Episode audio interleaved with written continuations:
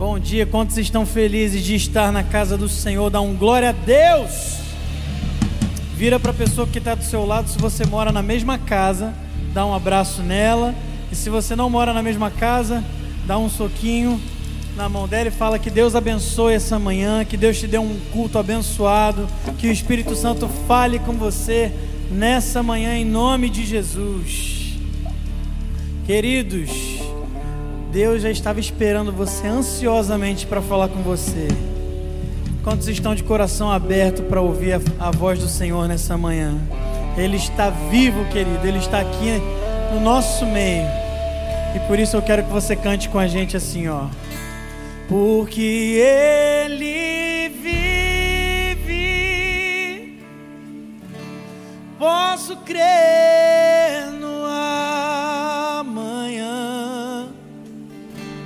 Porque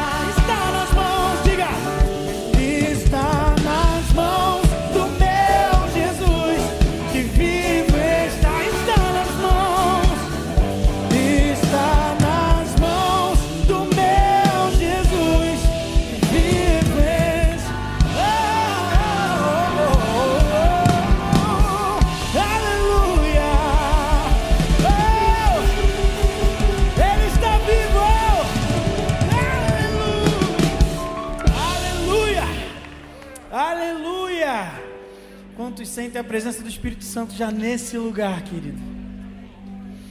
Eu queria desafiar você a buscar o Senhor de todo o seu coração nessa manhã. Eu tenho certeza que você veio aqui com uma expectativa. Que a expectativa do seu coração nessa manhã seja de encontrar com o Espírito Santo. Quando Jesus ascendeu aos céus, ele deixou o Espírito Santo. Ele encheu as pessoas em Pentecostes. E Pedro, cheio do Espírito Santo, quando ele abriu a boca, milhares de pessoas receberam Jesus. Eu quero desafiar você essa noite a abrir o seu coração e receber uma porção do Espírito Santo. Você está disposto a receber o Espírito Santo nessa manhã, querido?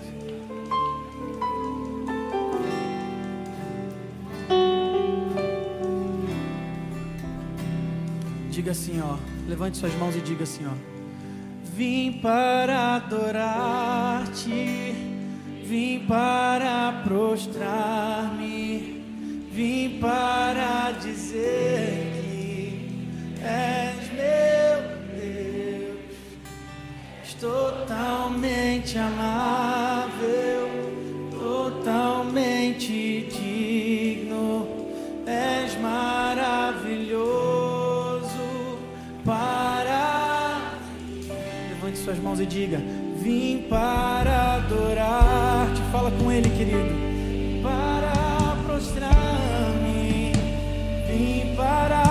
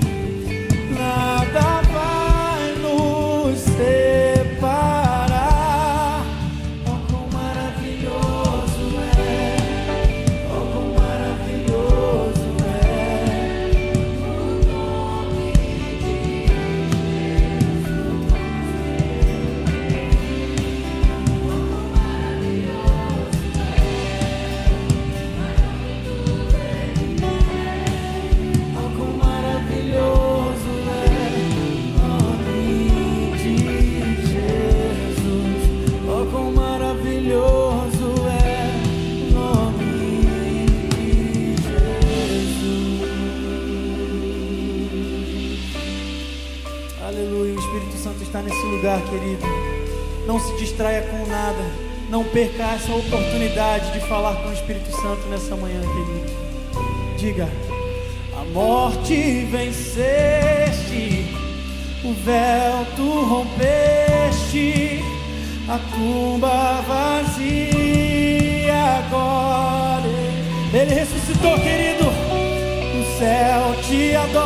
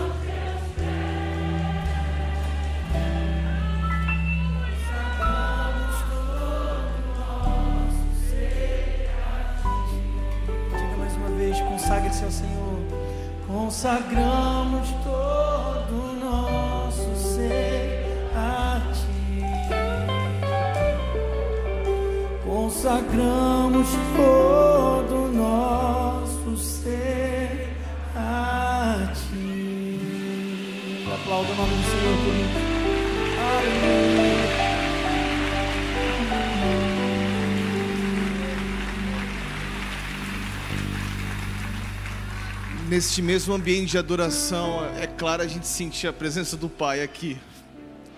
O Senhor está aqui, o Senhor está aqui. A palavra de Deus diz que quando a gente busca a presença do Espírito Santo, a gente busca Jesus. Quando a gente ora, a gente crê, nós receberemos. Tudo tem a ver com o seu coração, tudo tem a ver com a sua fé. Sem fé é impossível agradar a, agradar a Deus. E nesse mesmo ambiente de adoração também é um momento profético. E sabe por quê? Porque agora você vai clamar a Deus. Você vai clamar a Deus. Você pode clamar de joelho, você pode clamar em pé. Você vai falar ao Senhor tudo aquilo que está aborrecendo o seu coração. Tudo aquilo que está causando uma dificuldade entre você e o Senhor. Tudo aquilo que tem deixado sua mente entristecida, sua alma entristecida. Quais são os seus anseios? Agora é o momento da gente clamar a Jesus, porque a presença dEle está aqui. Vamos clamar como igreja nesse momento juntos, Santo Deus. Nós precisamos somente do Senhor. Nós não precisamos de mais nada na nossa vida, só a tua presença. Pois a tua presença nos enche de fé. Deus, nós clamamos agora pelas nossas famílias. Deus, se tem algo que nós precisamos, é a ação do Teu Espírito sobre os nossos filhos, é a ação do Teu Espírito sobre os nossos casamentos aqui, Senhor, é a ação do Teu Espírito na conversão dos filhos, é a ação do Teu Espírito na conversão de pais aqui também, é a ação do Teu Espírito na vida conjugal, Senhor, em todos os casamentos. Senhor, nós queremos ser parecidos com o Senhor. Haja da nossa casa, haja da nossa família, haja no nosso querer, no nosso pensar. Senhor, nós clamamos pela tua presença aqui. Senhor, nós queremos te pedir aqui também em espírito e em verdade, na reunião dos santos. Deus, se há pessoas aqui que estão desempregadas, se há pessoas que estão passando por problemas financeiros aqui hoje, Jesus, que a tua presença, Senhor, que o Senhor possa dar sabedoria a cada um aqui, como encontrar o um melhor emprego. Abre portas, Pai. Abre portas para pais de famílias que estão precisando de ajuda. Senhor, o Senhor é o Deus do impossível. O Senhor pode todas as coisas, basta uma palavra sua a qualquer pai de família aqui, Senhor. Se tiver alguém passando por algum problema, Senhor, em casa, que a tua mão, que o teu espírito possa pousar sobre cada pai de família aqui, Senhor. Nos ajuda, Senhor. Nos ajuda a chegar no lugar desejado. Senhor, nós colocamos diante do Senhor aqui todas as famílias da nossa igreja, Pai haja com teu espírito.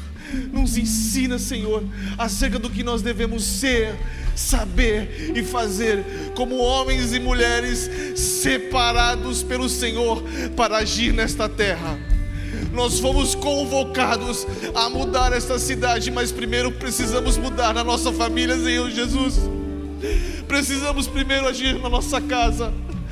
Que a tua presença manifesta pode estar em todas as casas daqui que quando uma pessoa entrar numa casa de, uma, de um casal, na família Atitude, essa pessoa sinta o poder que está sobre aquela casa, porque nas nossas casas serão os futuros celeiros de missionários que vão aprender, que os filhos onde vão aprender com seus pais e com as suas mães sobre acerca da palavra de Deus nós oramos e adoramos o seu nome, Jesus, para sempre. Amém. Amém. Aplauda Jesus, queridos. Ele é digno de toda honra, glória, louvor. Aleluia.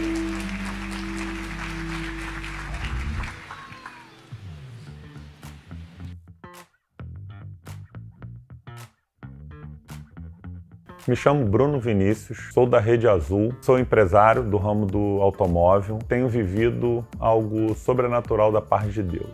Há um tempo atrás, eu assistindo as pregações, é, o Espírito Santo vinha falando ao meu coração e eu decidi tomar algumas decisões na minha vida.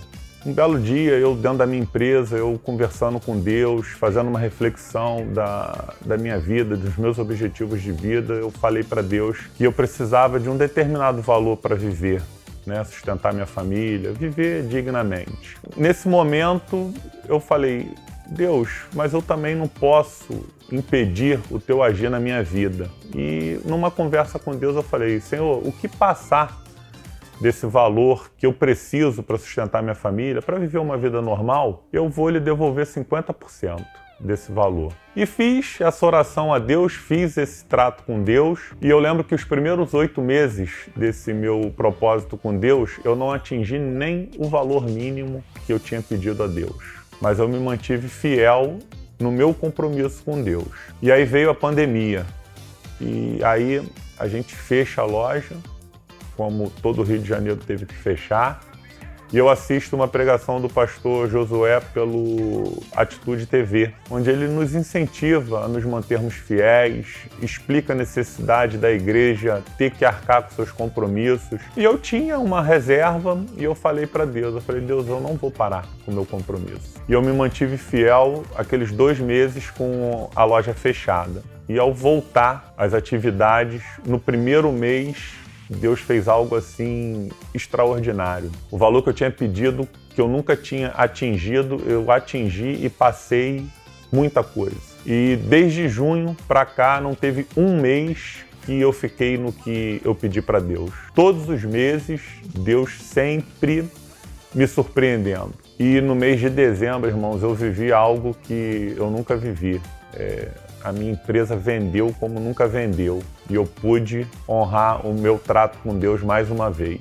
Então eu tenho vivido isso. Eu tenho acreditado naquilo que o anjo da nossa igreja, o sacerdote da nossa igreja nos ensina. Essa, esse meu compromisso com Deus me proporcionou viver essa experiência. Numa pregação, quando o pastor Josué fala, chama Deus para ser teu sócio, eu falei, eu não tenho melhor vendedor de carro do que Deus. Eu não tenho melhor captador de veículos para eu botar dentro da minha empresa do que Deus. E eu fiz vendas dentro da minha loja que quando eu termino a venda, o Espírito Santo de Deus, ele na hora ele me mostra que foi que foi Deus. Eu vendi carros para irmãos aqui da igreja, do irmão, a gente no final saber que é da mesma igreja, ele falar, eu estava indo para casa, decidi entrar nessa rua, parei aqui, estou comprando carro. E a gente não tem dúvida de que é Deus que está fazendo. Então eu tenho vivido isso e quero te incentivar a viver o sobrenatural de Deus como nosso pastor fala, não tem nada que você possa dar para Deus que Deus não possa te dar muito mais. E é o que eu tenho experimentado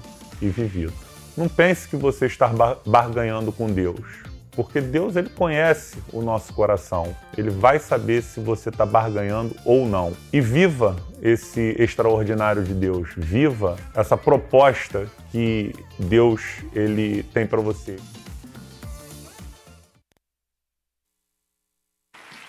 Amém.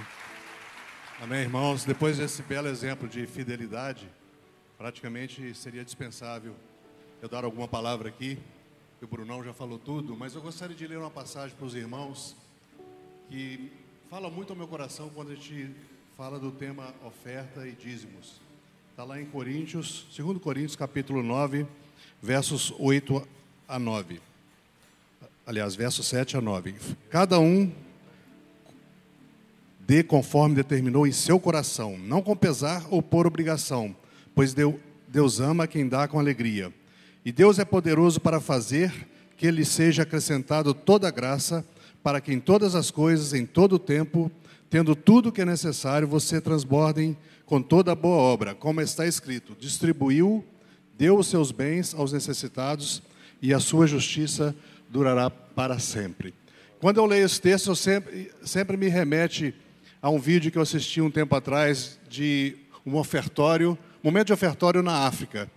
Eu já falei isso aqui uma vez, me chama muita atenção a maneira como as igrejas na África é, fazem esse momento. É um momento que dura quase 30 minutos, 40 minutos, e eles vêm para o altar ofertar, cantando, dançando com alegria.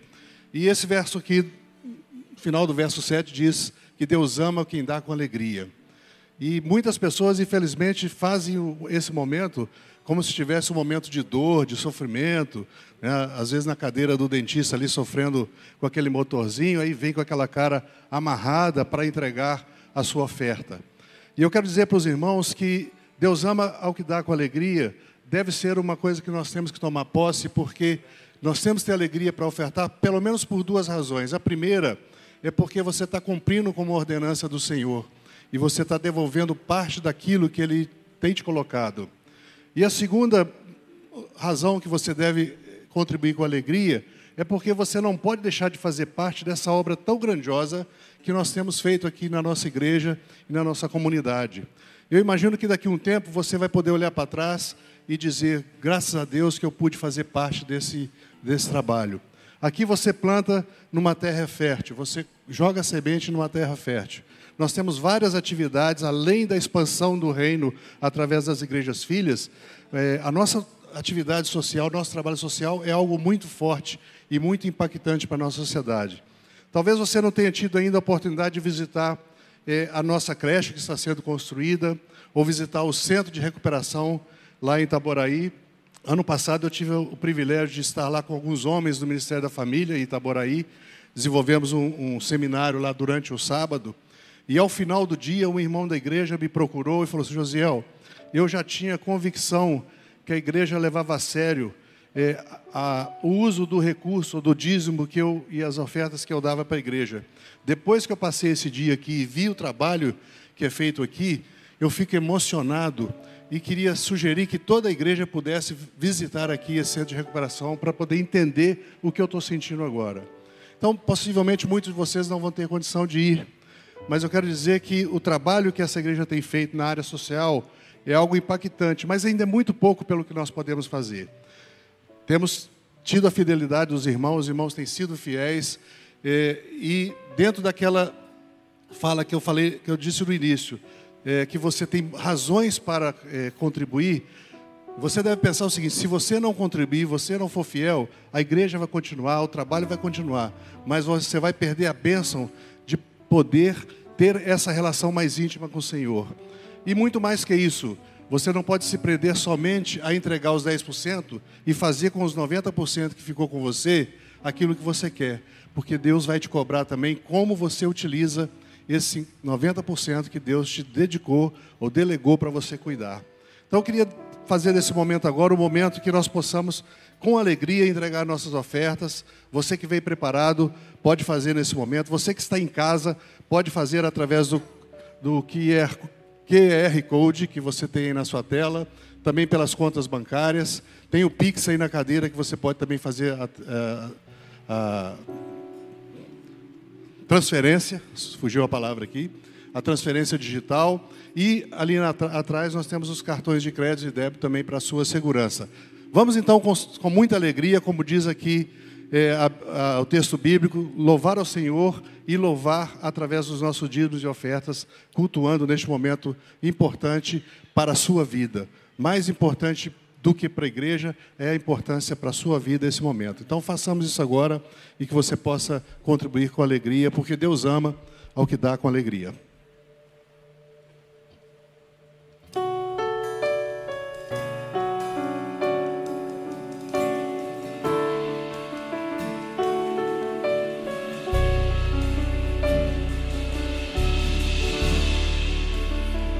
Graças eu te dou pelo preço que pagou, sacrifício de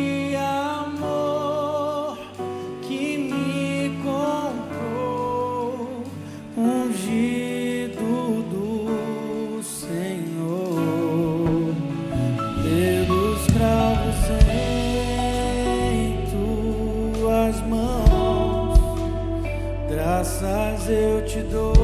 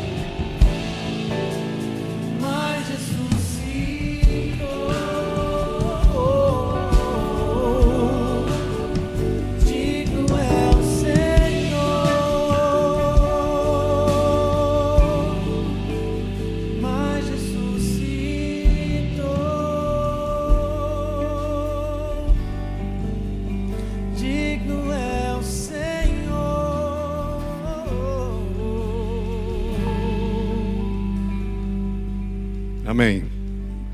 Oremos. Pai de amor, nós te agradecemos porque o Senhor nos permite, neste momento, dedicar o nosso culto a Ti através dos dízimos e ofertas. Te agradecemos, ó Pai, pelas pessoas que têm tido o privilégio de fazer, de participar desse momento. Que o Senhor esteja acrescentando na vida de cada um bênçãos tal, Pai, que eles possam ter é, prosperidade. Nós queremos também te pedir, ó Pai, por aquelas pessoas que, por algum motivo, quer seja por desemprego, é, por alguma questão financeira, não têm podido participar deste momento. Que o Senhor possa fazer desse ano um ano de vitória para essas pessoas, que as portas possam se abrir para elas, Senhor e que elas possam em breve ter esse privilégio de ter um emprego, de ter a possibilidade de entregar seu dízimo aqui na casa do Senhor. Nós queremos, ó Pai, te pedir também que o Senhor esteja abençoando a liderança da tua igreja, para que a gente possa ter é, a utilização de acordo com a tua vontade de todos esses recursos, ó Pai. Que toda a equipe financeira, toda a equipe que faz a parte de aferição, as pessoas que tomam as decisões em relação aos gastos, ó Pai, possam ser é, continuar sendo abençoados e ungidos por Ti, para que cada centavo aqui seja utilizado somente para o engrandecimento do Teu reino aqui neste local. E que nós possamos prosperar a cada dia como igreja, como família, como pessoa, para que o Teu nome seja engrandecido aqui na terra, ó Pai.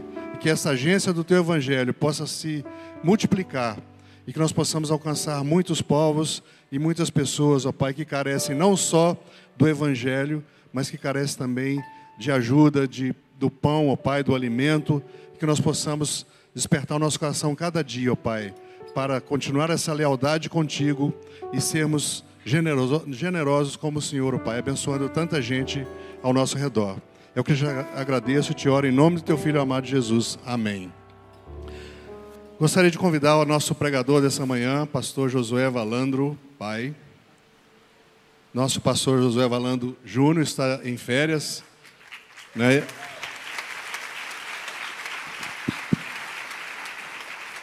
E ele enviou um mensageiro aqui importante, né, para trazer a palavra no nome dele. Então, muito obrigado, pastor Josué Valando, por estar conosco nessa manhã. Ele está falando nos três cultos. Cansativo, né? Mas Deus abençoa, né, meu irmão? Muito obrigado por, por estar conosco aqui. Vai ser uma honra te ouvir. Tenho certeza que Deus tem uma palavra muito boa para o nosso coração através da sua voz nessa manhã. Tá? Vamos orar então pela, pelo nosso pastor. Pai querido, obrigado porque o Senhor trouxe o pastor Josué Valandro até aqui para nos trazer uma mensagem vinda do teu coração para o teu povo. Que nós possamos ser abençoados nessa manhã. Unge o Senhor com teu Santo Espírito para que ele possa trazer o recado do Senhor para nós. É o que te agradeço em nome de Jesus. Amém.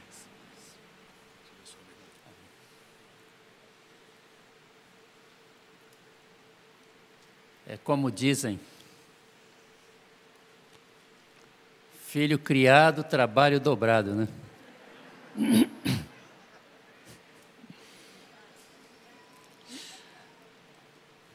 Eu dou muitas graças ao meu Deus, porque mais uma vez Ele está me dando o privilégio de pregar a Sua santa palavra.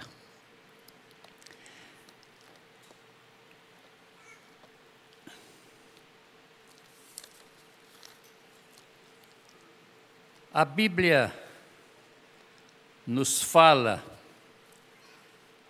de quatro tipos de vida: vida vegetal, vida animal, vida humana e vida eterna.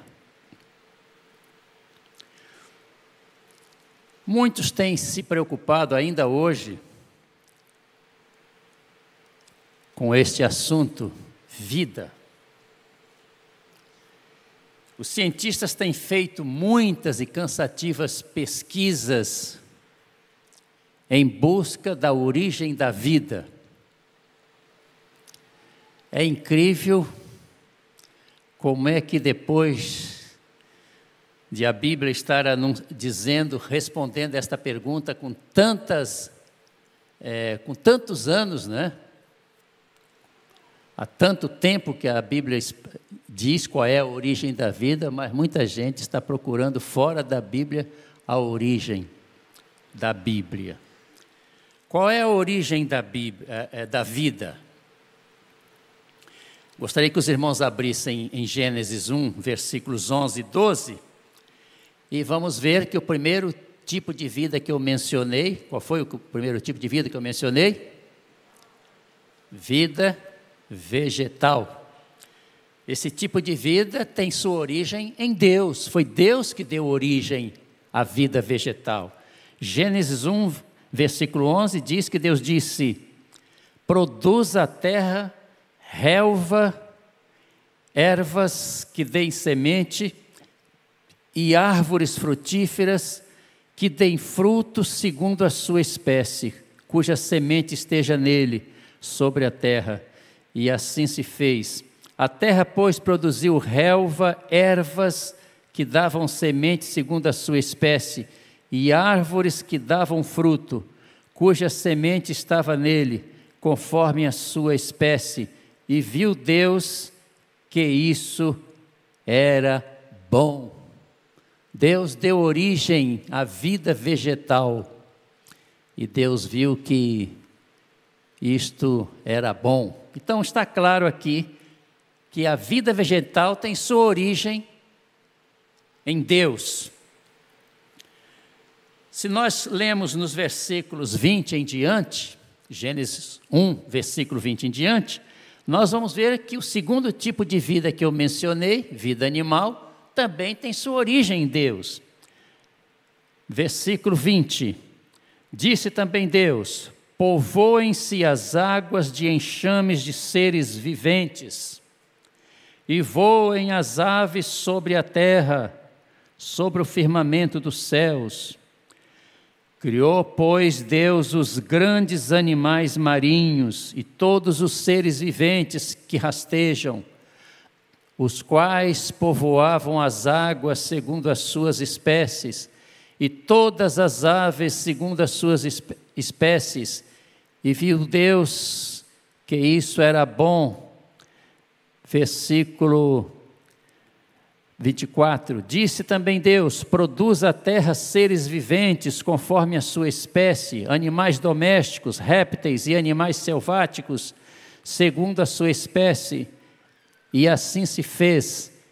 E fez Deus os animais selváticos, segundo a sua espécie, e os animais domésticos, conforme a sua espécie, e todos os répteis da terra, conforme a sua espécie, e viu Deus que isso era bom. Então já vimos que Deus deu origem à vida vegetal, à vida animal, e agora vamos ver que Deus também deu origem à vida humana. No versículo 26, Podemos ler assim: Também disse Deus: façamos o homem a nossa imagem, conforme a nossa semelhança.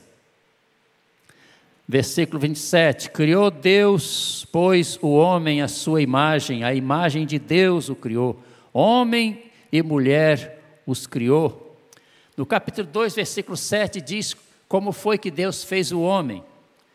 Então formou o Senhor Deus ao homem do pó da terra, e lhe soprou nas narinas o fôlego de vida, e o homem passou a ser alma vivente.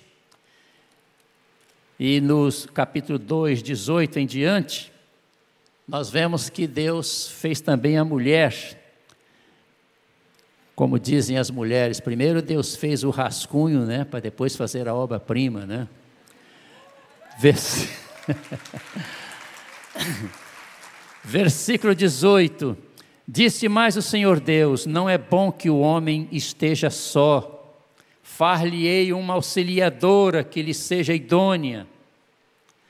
Versículo 21: Então o Senhor Deus fez cair pesado sono sobre o homem, e este adormeceu, tomou uma das suas costelas e fechou o lugar com carne. E a costela que o Senhor Deus tomara ao homem, transformou-a numa mulher e lhe a trouxe. E disse o homem: Esta afinal é osso dos meus ossos e carne da minha carne. Chamar-se-á varoa, porquanto do varão foi tomada. Por isso deixa o homem pai e mãe e se une à sua mulher, tornando-se os dois uma só carne. Notaram que Deus fez a mulher? Como é que Deus fez? Usando uma costela. Alguém disse que Deus não tirou a mulher da cabeça do homem porque Deus não quer que a mulher pise no homem. Não tirou dos pés do homem porque Deus não quer que a mulher seja pisada pelo homem. Deus tirou a mulher de uma costela, de pertinho do coração do homem. Isso significa que Deus quer que a mulher seja muito amada pelo seu esposo. Né?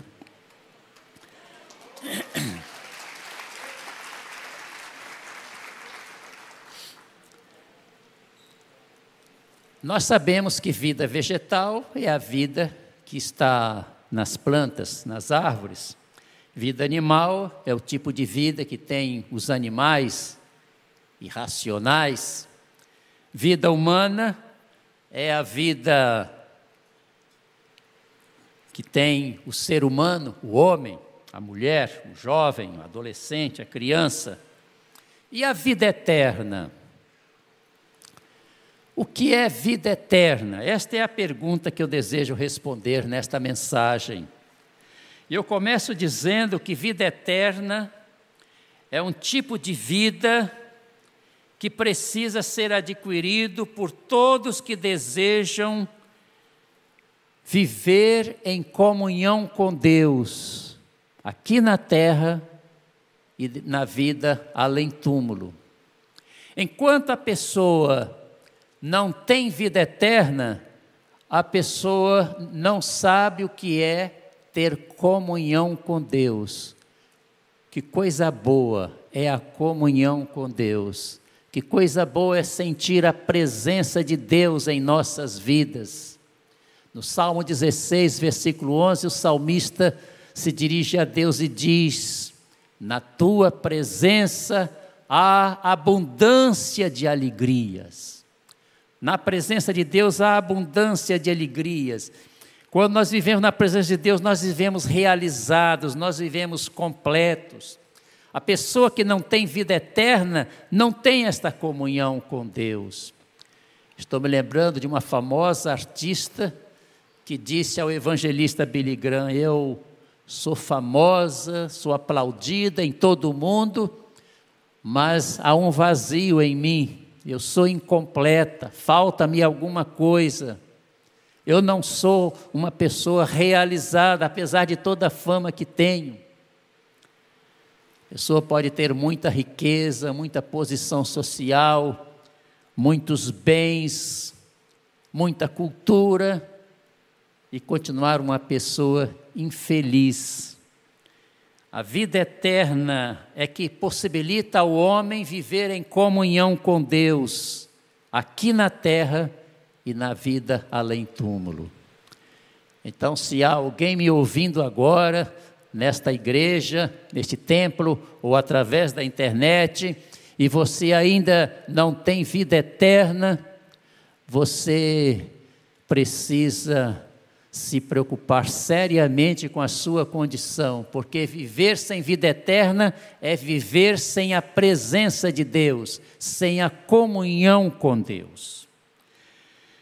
Quero dizer, em segundo lugar, que vida eterna é a vida que Deus nos dá através de Jesus. Deus não nos dá a vida eterna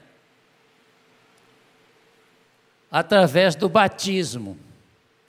A pessoa pode ser batizada em todas as igrejas, em todos os rios, em todos os mares, e continuar sem vida eterna. Porque Deus não dá a vida eterna através do batismo, Deus nos dá a vida eterna através de Jesus. Deus não nos dá a vida eterna também através da filiação à igreja. Alguém disse: fora da igreja não há salvação. É uma grande mentira. Deus não nos dá vida eterna através da filiação à igreja, por melhor que seja, por mais importante que seja a igreja. Judas é um exemplo disto. Judas se filiou à melhor igreja do seu tempo, a igreja dos apóstolos. Mas a Bíblia diz que Judas está no inferno, porque ele nunca adquiriu a vida eterna, apenas se filiou a uma igreja que anunciava a vida eterna. Não basta ser filiado à igreja para ter vida eterna. A vida eterna está em Jesus, não está na filiação à igreja. Também não está, não é através das boas obras que Deus nos dá a vida eterna. Deus nos dá a vida eterna através de Jesus. A pessoa pode passar a vida toda dando ajudas aos pobres e morrer sem vida eterna. A Bíblia diz, falando sobre a vida eterna, em Efésios capítulo 2, versículo 9, não vem das obras. A vida eterna não vem das obras. Deus nos dá a vida eterna através de Jesus, não é também através da nossa bondade. A pessoa pode ser considerada muito boazinha por todas as pessoas e não ter vida eterna partir desta vida e ir para o inferno por não ter adquirido a vida eterna. Deus não dá a vida eterna através da bondade. Deus não dá não dá a vida eterna também através do serviço cristão. A pessoa pode passar todos os dias da semana trabalhando como voluntário na igreja e não ter vida eterna. Porque Deus não dá vida eterna através do serviço cristão.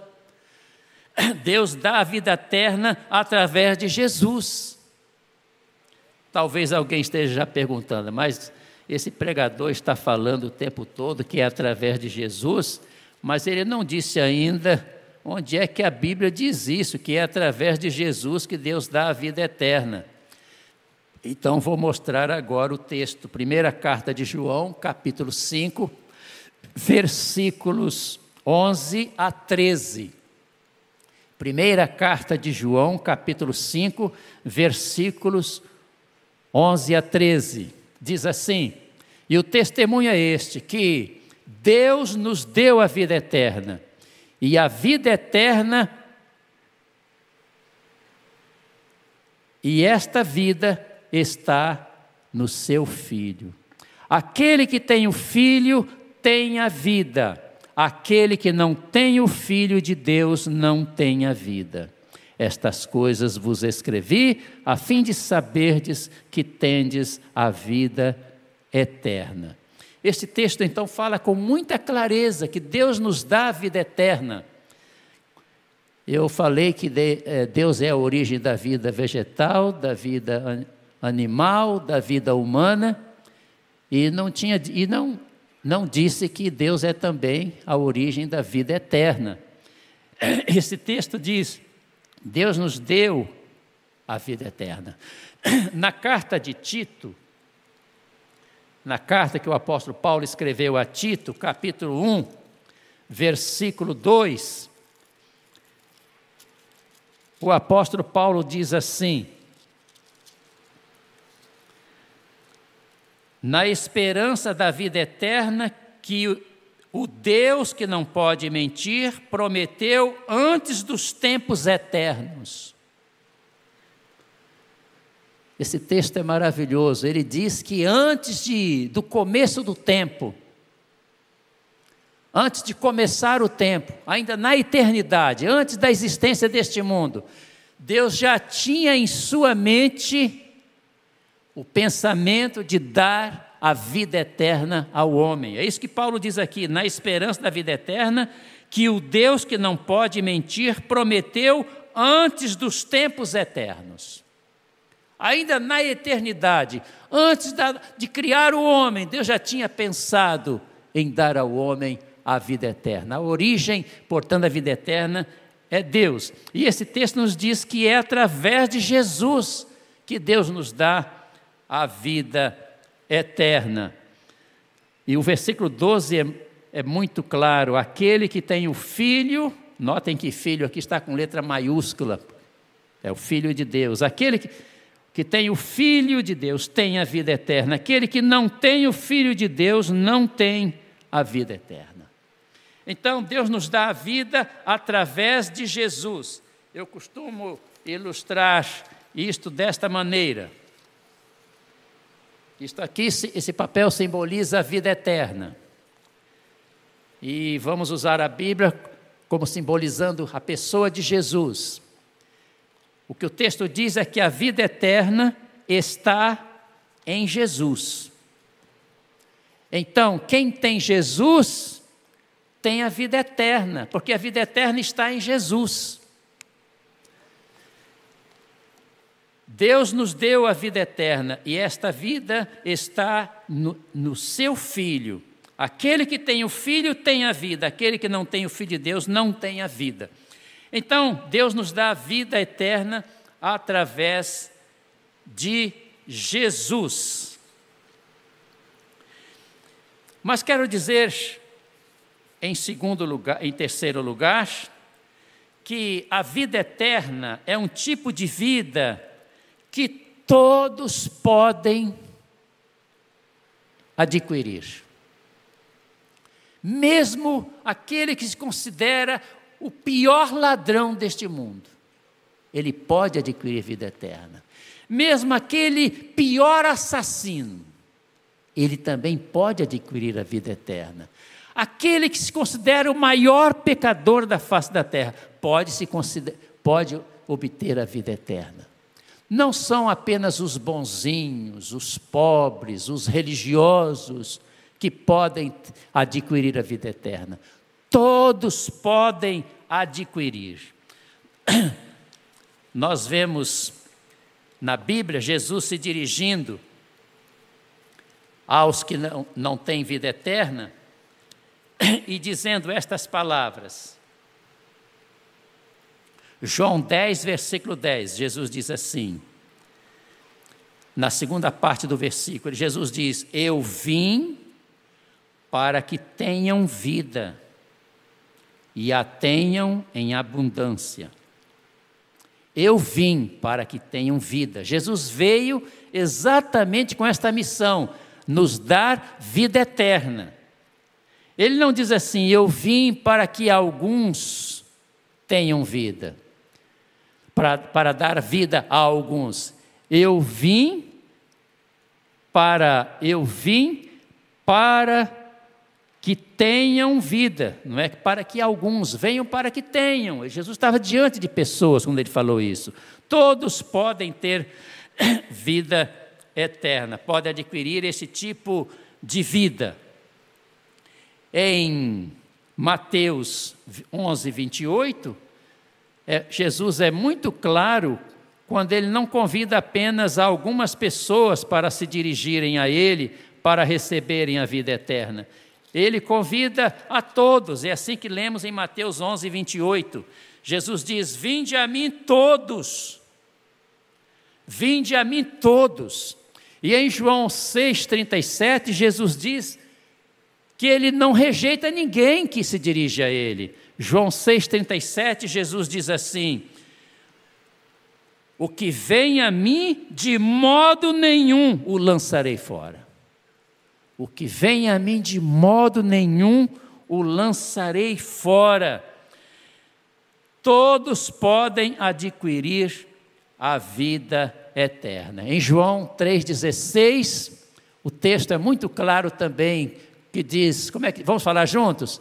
Porque Deus amou o mundo de tal maneira que deu o seu filho unigênito para que todo aquele que nele crê não pereça, mas tenha a vida eterna. Deus amou algumas pessoas do mundo? Não. Deus amou o mundo. Deus ama todos. Deus quer que todos tenham vida eterna na sua primeira carta a Timóteo, capítulo 2, versículo 3, o apóstolo Paulo diz assim, versículos 3 e 4, primeira carta a Timóteo 2, versículos 3 e 4: Deus, nosso Salvador, deseja que todos sejam salvos. Deus deseja que todos sejam salvos. Deus deseja que todos tenham a vida eterna. Portanto, você que me ouve neste instante, mesmo que você se considere uma pessoa muito falha, muito pecadora, você saiba que você pode é, é, obter a vida eterna. Mas quero dizer em quarto lugar sobre a vida, o que é vida, vida eterna. Vida eterna é o tipo de vida que o homem pode ter a certeza de possuir. Você pode experimentar a certeza de ter vida eterna. Algumas pessoas dizem: não, ninguém pode saber se é agora, antes da morte, e só depois da morte é que vamos saber se temos ou não vida eterna. Nada disso. Todos podemos experimentar a certeza da salvação. Todos podemos experimentar esta certeza. Na nesta primeira carta de João, capítulo 5, versículo 13, João está aqui se dirigindo àquelas pessoas que já tinham recebido a Jesus e por isso mesmo já tinham a vida eterna. E, Jesus, e João então falou essas palavras: quem tem o filho tem a vida, quem não tem o filho de Deus não tem a vida. E ele diz no versículo 13: Estas coisas vos escrevi a fim de saberdes que tendes a vida eterna.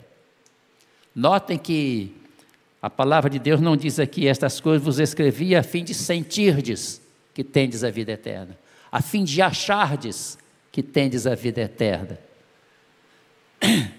Estas coisas vos escrevi a fim de saberdes. Perguntaram a Lutero: Lutero, você diz que tem vida eterna, você sente mesmo que tem vida eterna? E ele, Lutero disse: Eu não digo que tenho vida eterna porque eu sinto que tenho vida eterna. A minha certeza de vida eterna não pode se basear no meu sentimento, porque se eu amanhecer com meu fígado numa situação ruim, eu poderei chegar a duvidar que tenho a vida eterna. Lutero disse: A minha certeza de vida eterna está baseada não no meu sentimento, mas na promessa da palavra de Deus. A palavra de Deus diz: Deus nos deu a vida eterna e esta vida eterna está em seu Filho. Quem tem o Filho tem a vida, quem não tem o Filho de Deus não tem a vida. Eu tenho Filho de Deus, então eu tenho vida eterna. O apóstolo Paulo tinha Jesus, em Gálatas 2:20 ele diz: Cristo vive em mim. E por isso é por isso mesmo que Paulo não tinha nenhuma dúvida quanto à sua salvação. Ele tinha certeza da sua salvação. E quando ele escreve aos Filipenses, no capítulo 1, versículos 21 e 23, ele diz: Para mim o morrer é lucro, partir para estar com Cristo é muito melhor. E em, na segunda carta a Timóteo, capítulo 4, Paulo já estava bem próximo da morte. Ele disse assim: O tempo da minha partida é chegado. Combati o bom combate, acabei a carreira, guardei a fé. Desde agora, a coroa da justiça me está guardada. Coroa da justiça é um símbolo é o prêmio da, da vida eterna, coroa da justiça. Paulo tinha essa certeza de que iria para os céus. Em Filipenses 3:20, Paulo diz: "A nossa cidade está nos céus". O autor da carta aos Hebreus diz, no capítulo 14, versículo 13: "Não temos aqui cidade permanente, mas buscamos a futura". E Paulo diz: "A nossa cidade está nos céus" de onde aguardamos o Salvador. Você pode ter certeza da sua salvação. Eu gosto muito de um texto de Lucas, capítulo 10, versículo 20. Esse capítulo 10 nos mostra Jesus enviando 70 discípulos para irem de casa em casa pregando o evangelho, curando os enfermos, expulsando os demônios. E os, os, aqueles de 70 discípulos foram e foi tremendo trabalho que o Senhor realizou através deles. E quando eles voltaram, eles disseram: Senhor, por causa do teu nome, os, os espíritos malignos se sujeitavam a nós, nós os, os expulsávamos. E Jesus disse para eles estas palavras, no versículo 20: Alegrai-vos, não porque os espíritos se vos submetem, e sim porque os vossos nomes estão arrolados nos céus. Esse é, deve ser o motivo da nossa alegria, a certeza de que o nosso nome está arrolado no céu. Nós já temos vida eterna. Os irmãos lembram quando Jesus foi à casa de Zaqueu? Zaqueu era um grande pecador, ele era odiado pelos judeus, porque, sendo ele judeu, ele cobrava imposto dos, dos judeus para o, o governo americano, é, é, romano. E, mas Jesus um dia ia passando ali por Jericó, Jesus ia passando naquele lugar e viu aquele Zaqueu Zaqueu quis ver Jesus. E Zaqueu não podia, diz a Bíblia que ele era baixinho.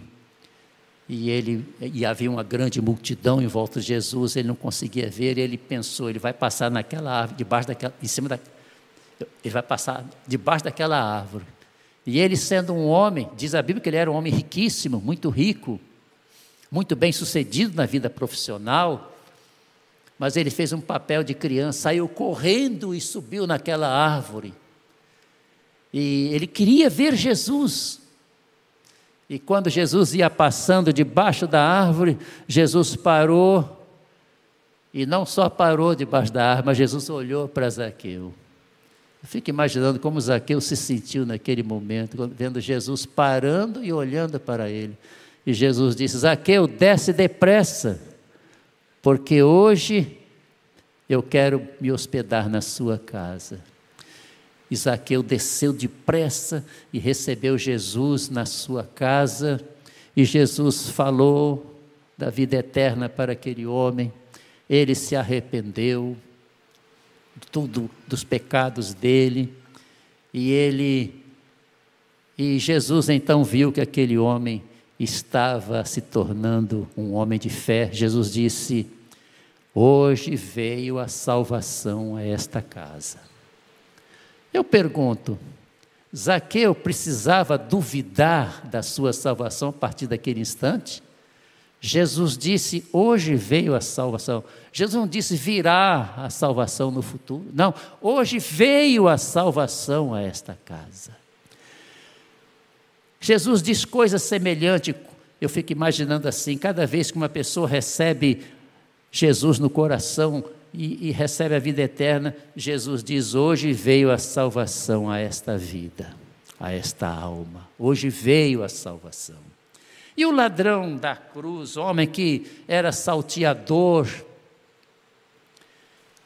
e por isso mesmo foi condenado a morrer numa cruz, mas ali pregado na cruz, sofrendo dores horríveis, ele olhando para Jesus, ele reconheceu que Jesus é através dele que Deus dá a vida eterna. Então ele se dirigiu a Jesus, dizendo: Senhor, lembra-te de mim. E na mesma hora Jesus disse: Hoje estarás comigo no paraíso. Se alguém perguntasse, você vai morrer daqui a pouco nessa cruz, para onde você vai? A sua alma vai para onde? Qual seria a resposta dele? Eu vou para o paraíso eu vou para o céu. Ele falou que hoje mesmo eu estarei com ele no paraíso. Ora, se Zaqueu, que era um, considerado um grande ladrão pelos judeus, se esse salteador pôde ter esta certeza, se Saulo, que depois transformou no apóstolo Paulo. Se Saulo, que era perseguidor dos cristãos, a Bíblia diz que quando Estevão foi apedrejado, foi morto a pedradas, diz que Saulo consentiu na morte de Estevão. Inclusive a roupa de Estevão foi trazida e colocada aos pés de Saulo. E diz a Bíblia que Saulo saiu com destino a Damasco para pegar todos os cristãos de lá e lançá-los na cadeia. Paulo achava que lugar de cristão era na cadeia ou no cemitério. Pois é, aquele homem um dia teve o seu encontro com Jesus. E naquele encontro ele disse: Senhor, que queres que eu faça? E Saulo se transformou no grande apóstolo Paulo e pôde dizer: Cristo vive em mim. Para mim, morrer é lucro, partir e estar com Cristo é muito melhor.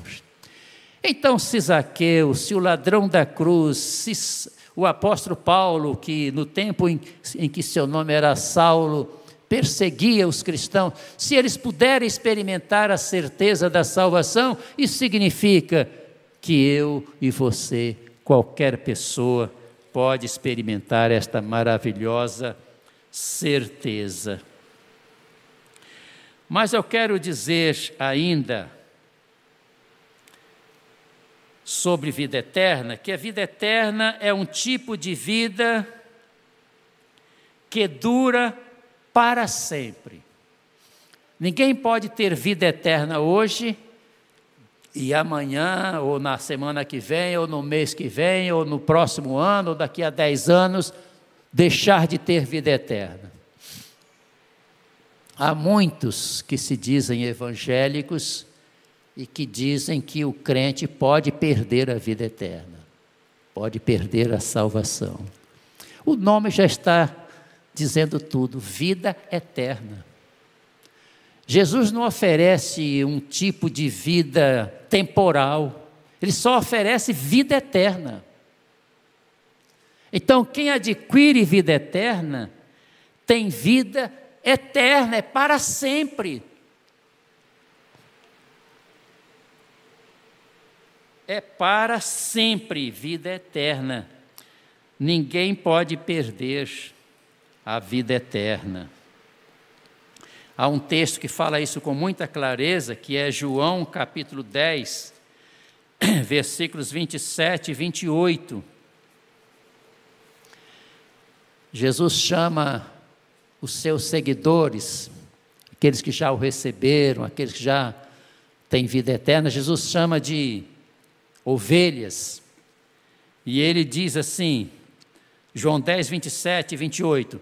As minhas ovelhas ouvem a minha voz, eu as conheço e elas me seguem, e eu lhes dou a vida eterna. O verbo não está no futuro, não está no condicional, está no presente. E dou-lhes a vida eterna. Jamais perecerão. E Jesus não parou aí, não. Jesus diz: jamais perecerão eternamente, e ninguém as arrebatará da minha mão. Ninguém tira um salvo das mãos de Jesus. Quem tem vida eterna é para sempre.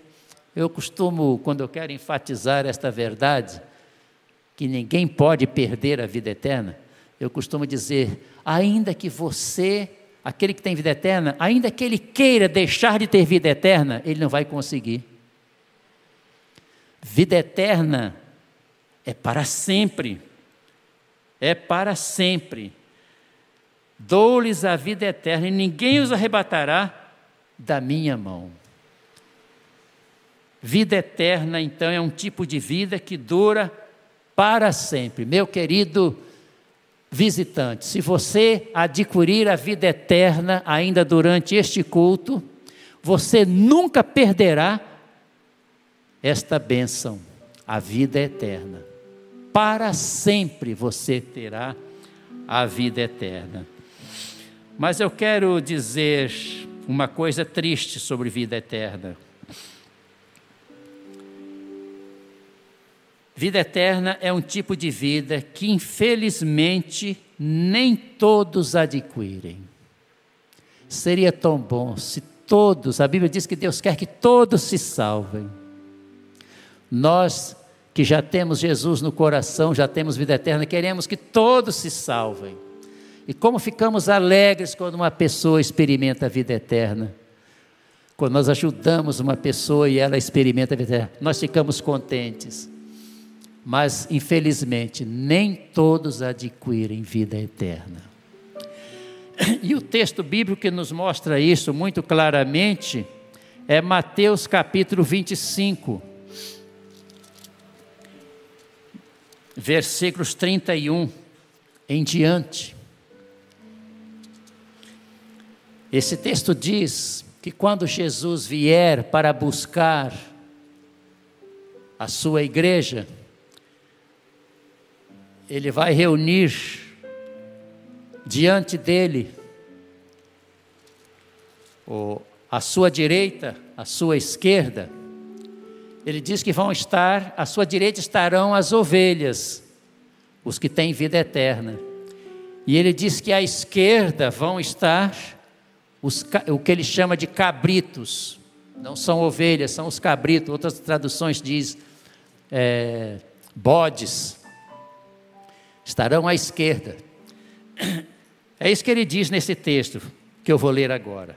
Jesus diz: Quando vier o Filho do Homem na sua majestade, e todos os santos anjos, e todos os anjos com ele, então se assentará no trono da sua glória e todas as nações serão reunidas em sua presença, e ele separará uns dos outros, como o pastor separa os, dos cabritos as ovelhas.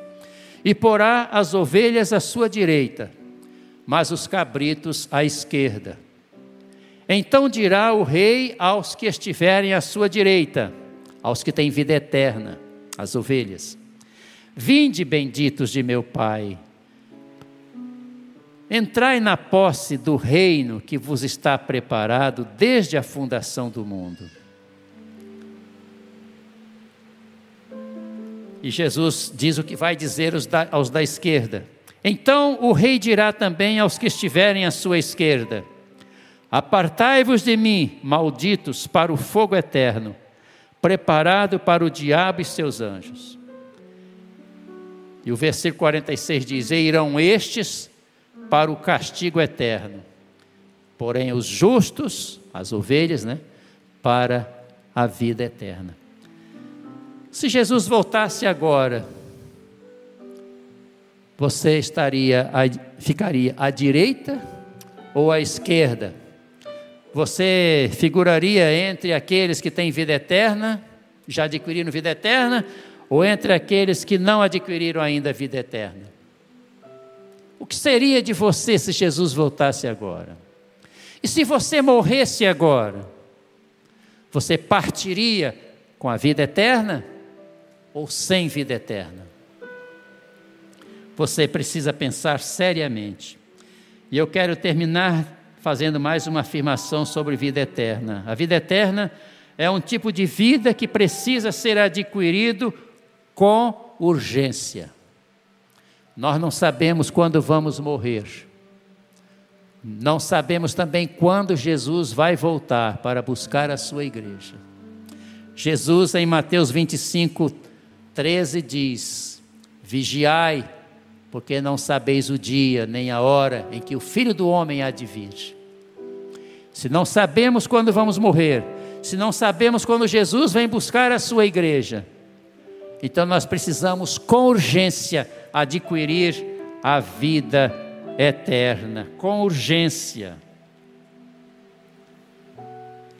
Em Amós 4, versículo 12, através do apóstolo Paulo, aliás, através do profeta Amós, Deus diz assim no capítulo 4, versículo 12: Prepara-te para te encontrares com teu Deus. Prepara-te. Só está preparado para encontrar-se com Deus quem já tem vida eterna. Prepara-te. Em Isaías 55, versículo 6, a palavra de Deus diz: Buscai.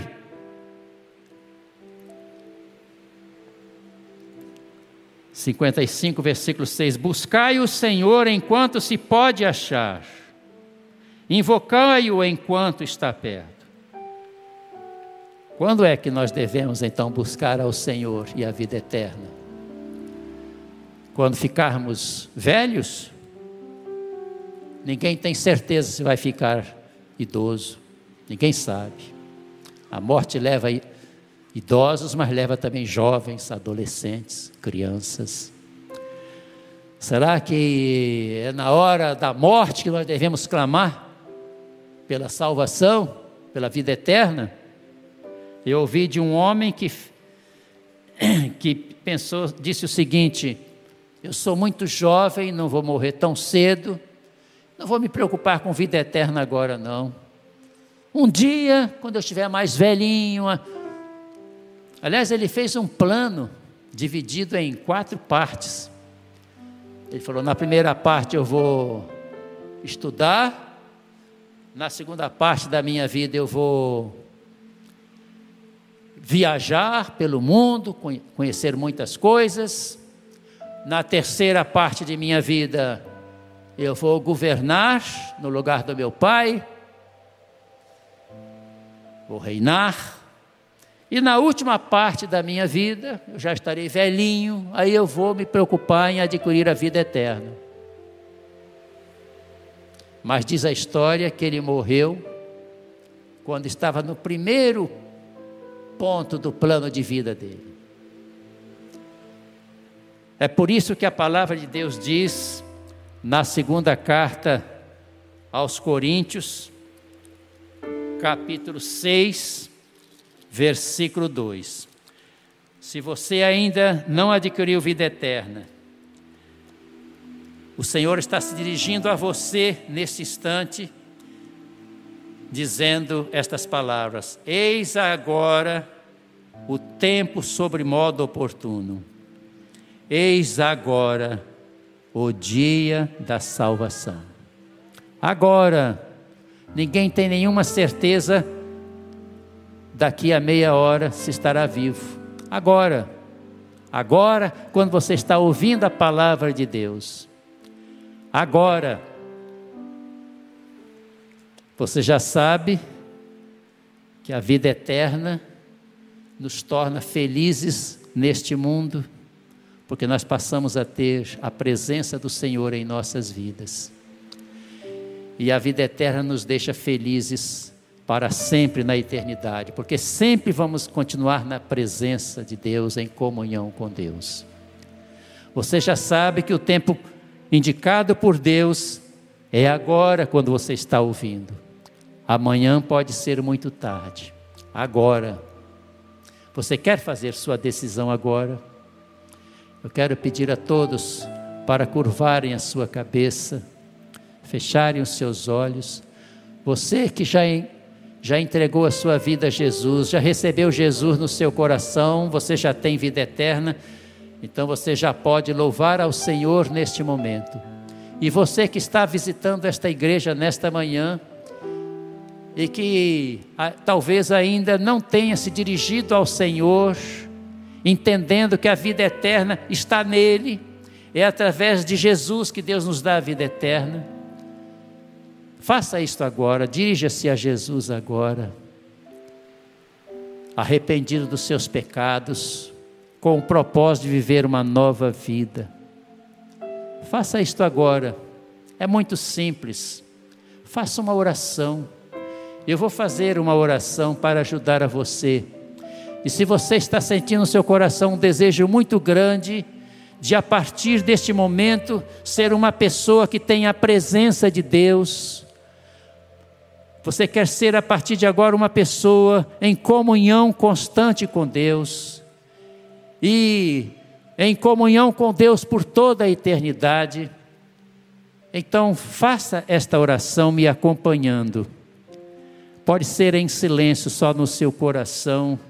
Diga assim: Muito obrigado, Senhor, pela tua palavra que acabo de ouvir. Senhor, eu não quero ser um ouvinte esquecido, como diz a tua palavra. Eu não quero viver na dúvida se tenho ou se não tenho a vida eterna. Eu quero sair daqui podendo dizer, como o apóstolo Paulo disse: Cristo vive em mim. Para mim, morrer é lucro, partir para estar com Cristo é muito melhor. Senhor, eu quero ter a certeza da vida eterna a partir de agora. Por isso eu te peço, perdoa a todos os pecados que eu já pratiquei, consciente ou inconscientemente. Neste momento, perdoa-me, purifica-me, dá-me, Senhor, a certeza do teu perdão. Retira de mim todo sentimento de culpa que o sangue que o Senhor derramou na cruz do Calvário agora lave a minha alma, purifique a minha alma, me livre de todo pecado, me livre do sentimento de culpa. Senhor Jesus, eu desejo que o Senhor esteja no meu coração a partir de agora. Eu quero a partir de agora sempre poder dizer, como o apóstolo Paulo disse: Cristo vive em mim. Senhor, aceita a dedicação que eu estou fazendo da minha vida ao Senhor neste momento. Quero começar agora uma nova vida. Enquanto todos continuam com a cabeça curvada, com os olhos fechados, eu pergunto quantos estão visitando esta igreja neste momento, estão sendo tocados pelo Espírito Santo de Deus, por isso estão sentindo um desejo ardente de se jogar nos braços de Jesus para começar uma nova vida neste instante. Se você me acompanhou na oração que eu fiz, levanta uma de suas mãos e abaixa em seguida. Eu quero orar dedicando sua vida ao Senhor. Deus abençoe. A outras pessoas, Deus abençoe. Levante bem alto a mão para que eu possa ver. Deus abençoe, Deus abençoe, Deus abençoe. A outras pessoas, aqui à minha frente. Deus abençoe a outras pessoas aqui fazendo essa decisão. Aqui, quantos estão fazendo essa decisão nesta manhã? Fizeram oração comigo? Levante bem alto para que eu possa ver. Deus abençoe, pode baixar a mão. Deus abençoe, pode baixar a mão. A outras pessoas, Deus abençoe, Deus abençoe. Mais alguém? Levanta bem alto uma das mãos para que eu possa ver. Eu quero orar dedicando sua vida ao Senhor. Deus abençoe. Deus abençoe. Eu gostaria de saber se temos aqui pessoas que estão afastadas, já foram membros de igreja, mas depois se afastaram por algum motivo, mas nesta manhã estão sentindo um grande desejo de se reintegrar à igreja para servir ao Senhor, para anunciar esta salvação a outras pessoas. Temos alguém aqui hoje de manhã fazendo essa decisão? Levante uma das mãos. Eu quero orar ao Senhor. Deus abençoe. Pode baixar a mão. Mais alguém? Deus abençoe. A outras pessoas, mais levante bem alto para que eu possa ver. Mais alguém? Aqui, alguém fazendo essa decisão de voltar para a igreja do Senhor. Aqui temos alguém fazendo essa decisão. Mais alguém? Mais alguém? Quantos ah, vêm ouvindo o Evangelho já há bastante tempo, ainda não tinham, ainda não decidiram pelo batismo, mas agora estão decididos. Eu quero me batizar, quero me tornar membro da igreja, eu quero servir ao Senhor como membro da igreja a partir de agora. Temos pessoas agora decidindo pedir o batismo. Levante uma das mãos para que eu possa ver. Temos alguém? Temos alguém? Onde? Ah, muito, ali, Deus abençoe. Mais alguém? Outras pessoas tomando essa decisão? Lá atrás estou vendo, Deus abençoe. Outras pessoas, levanta bem alto as mãos para que eu possa ver. Há mais alguém? Eu não vou chamar aqui à frente, mas eu gostaria de pedir a todos que levantaram a mão todos que oraram comigo, que ficassem em pé nesse instante, assim como eu estou em pé na casa de Deus, eu quero orar dedicando a sua vida ao Senhor. Todos que levantaram a sua mão, todos, por favor, fiquem em pé por um instante durante esta oração. Vamos orar ao Senhor. Senhor, muito obrigado pela tua palavra que o Senhor nos deu. Muito obrigado, Senhor, porque estas pessoas estão fazendo esta decisão tão importante. Nós te pedimos que o Senhor olhe para cada uma destas pessoas com teu olhar de misericórdia, que o Senhor estenda as mãos sobre a cabeça de cada uma destas pessoas, para dar a cada uma dessas pessoas uma completa libertação neste instante de tudo que porventura esteja lhes causando qualquer mal. E que todos experimentem neste instante a alegria da salvação, a certeza da vida eterna. Que neste momento todas estas pessoas estejam nascendo na família de Deus, começando uma vida feliz na presença do Senhor. Abençoa todas estas pessoas e que permaneçam firmes nesta decisão, Senhor. Em nome de Jesus. Amém.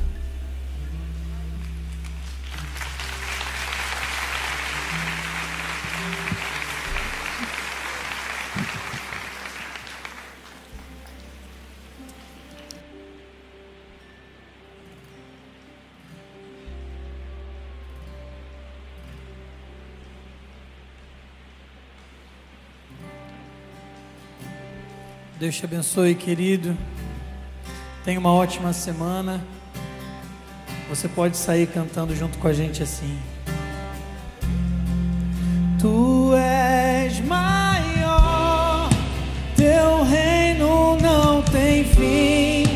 Te buscar.